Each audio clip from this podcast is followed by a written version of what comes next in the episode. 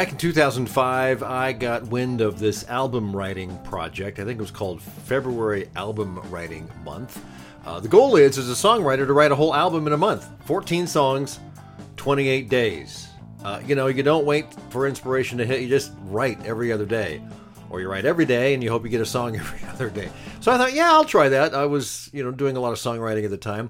And, you know, you write about anything and everything that comes up. And Brad Pitt was in all the trash mags, you know, as you see at the supermarket. So I wrote a song called Don't Want to Be Brad Pitt Today. I don't want to be Brad Pitt today or any other day. I don't want to be. You know, it wasn't very good, really. It was kind of a throwaway. Uh, but I thought of that when I was listening to an interview over the weekend on a podcast, the interview with Leonardo DiCaprio and Brad Pitt, who starred in last year uh, Once Upon a Time in Hollywood, the Quentin Tarantino movie. Um, you know, so hey, this is Tim Patterson, Trade Show Guy. Monday Morning Coffee is what you have. You'll find me online as Trade Show Guy on Twitter and Instagram and Pinterest. Uh, on YouTube as Trade Show Marketing, and of course, uh, connect with me on LinkedIn. So during that podcast interview with Marc Maron and his WTF podcast, which is extremely profane because WTF, right? That's Marc Maron for you. Anyway, interesting interview with Brad Pitt. He talked at one point about the crazy life he lives. You know how it's fodder for the trash mags, as he calls them, which he you know blamed basically on my mess of a personal life. Uh, so you know, at least at times he said that. So the question was, Brad, what do you do to get away from it all? And he said, Well, you know, I got a few places I go to that nobody knows about. Not going to mention them here. That's one thing. Another thing I do is sculpt. Now, he didn't claim to be a very good sculptor. He says that wasn't the point. The point was he liked the process of sculpting because it was a solitary endeavor. Because everything he did in work and life had people involved, and he liked the solitary process of it. You know, you do a movie, you got dozens, hundreds of people involved from start to finish. It's a huge project, it's a huge collaboration. So he used the hideaways and the sculpting to kind of get away from it all, to recharge, to get his, you know, batteries recharged. Now, I'm not Brad Pitt. You're not Brad Pitt. We don't have any idea of what it would be like to be Brad Pitt. Uh, but no matter who we are, I think the concept of getting away from it all, of getting downtime, as I'm calling it for this particular episode, uh, from your work and life is important. Uh, my wife's a good example. She works very hard, works to make sure the house is kept up. She likes to clean house. She likes to eat good food, so she cooks a lot. Uh, always busy. Her idea of a day off, getting downtime, is for everyone to leave her alone and she sits and reads with the dog curled up with her. So that's it doesn't happen as often as she would like it. Uh, so we work to make it happen together. You know, it's noteworthy. It's important. I don't know that I take downtime as much as I should or could, but I do take some me time pretty regularly. Uh, during spring, summer, and fall, I ride my bicycle most days for about an hour. It's a little exercise, gets away from everybody. It's uh, gets me out there. You know, during the winter, we go skiing at least once a week. I take a walk every day, do creative projects, you know, whether it's playing music or writing fiction. So I just make the time. If I don't get the time, I get a little irritated. So you figure out a way to make the time. I used to go on mountain hikes, my wife and I did, but for the last two, three years, we've somehow had our time finding the time. It's harder than it used to be. I don't know why that is. So the dictionary defines downtime as a time of reduced activity or inactivity and we all need that at times. Uh, we need to reset, to refresh, to charge our batteries. And I think everyone has a different way of getting that time off, that time to themselves. But I, I don't think that many people believe they really deserve it all that much. I think that's weird. Uh, for some reason, they don't feel they deserve a vacation. They don't deserve a trip to the spa or a day on the couch uh, or you know reading books with a dog curled up next to them they feel guilty because they're taking time for themselves. They they have this image i think of i got to be the one that does all these things for other people. And and and i understand that a lot of people get to that point in their life that they have so many people that really depend on them. It's hard to say you know what? It's important that i do this. I would argue that getting downtime is one of the most important things you can do for yourself and for the people around you because the most important thing in the world, really, to you is you. It's your life. You got to take care of yourself. If you don't take proper care of you, if you're not in good shape, and a lot of that being in good shape means you've taken the downtime that you need, uh, you can't take good care of the people that are important to you. You can't be the best for your spouse, uh, for your kids, for your friends, for your coworkers, for your boss, for your manager. So, what do you do to make sure you get that downtime that you need? Because it often won't come until you make the time. You say, well, find the time, it'll come along. Well, think about this. We all get 24 hours a day, right? We all get 168 hours a week. We all have 12 months in a year.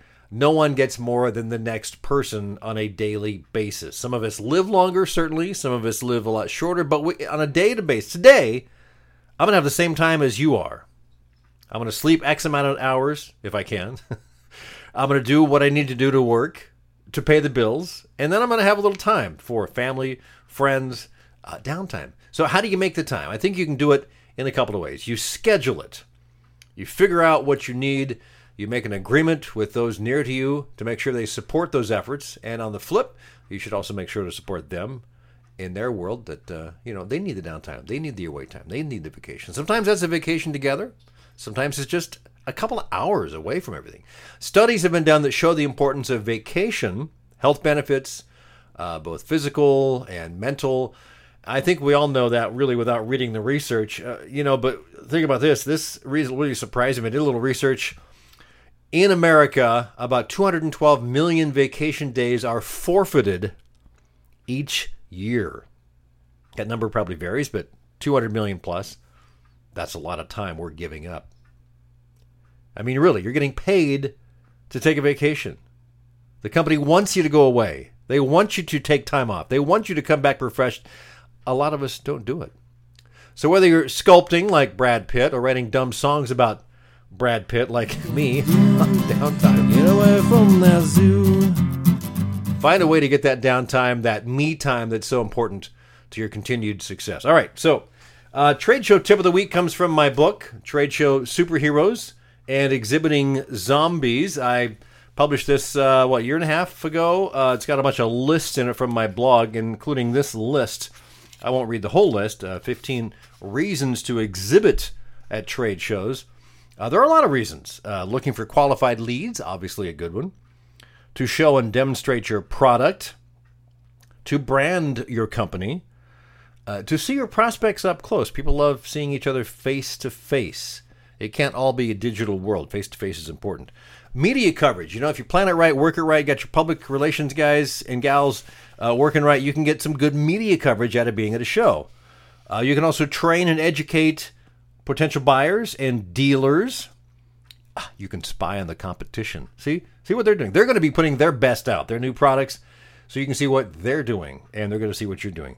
You can test new products. I've seen a lot of uh, companies test uh, samples of uh, different flavors of uh, potato chips, for example. You know, and they, they will eventually go back and put some on the market. But if they're testing them, they're going to make a bunch of batches to say, "What do you think about the chocolate chip potato chip?" Uh, you can reach your customers in a cost effective way. Depending on the industry, this could be a very effective way to reach potential customers. You know, in uh, earlier in the, the decade, the average business to business sales call cost over $518. But when you put all the money that you get into trade shows and average that out with the number of leads you get and the number of face to face meetings, that cost goes down to about $165 per lead. So that varies, of course, from company to company, show to show, industry to industry. But the cost of trade show marketing and gathering leads is much less than the cost of an individual salesperson going out and trying to talk to people one on one. You can also get market research. Uh, you can meet management of your targeted companies. Uh, you can market without even exhibiting. You know, if the space in the exhibit hall is too pricey, a lot of people have booked uh, rooms across the way in in suites and shown off their stuff there, so they can maybe next year do the show. Uh, you can reach new markets. Uh, your company can reach trade show markets they would not normally reach. One of our clients, Bob's Red Mill, Bob Moore, has always maintained that the, the company grew a lot because trade shows allowed them to reach markets they would not otherwise normally reach. Uh, you can build or reinforce your brand, and of course, the PR and media outreach uh, are all reasons. Which reasons work for you? Reasons to market at trade shows. This week's one good thing, I'm going to go back to that uh, February album writing month. Uh, I just checked their website. It's still going on. And if you want to write music, it's a great support, accountability place. And you can sign up and, and write a song uh, every other day for a month in February. And hey, look at this month. Uh, this this February, you got 29 days. So there you go. Hey, it's uh, Tim, Trade Show Guy. Have yourself a great week. It's a Trade Show Guy Monday Morning Coffee. Thanks for watching. Thanks for listening.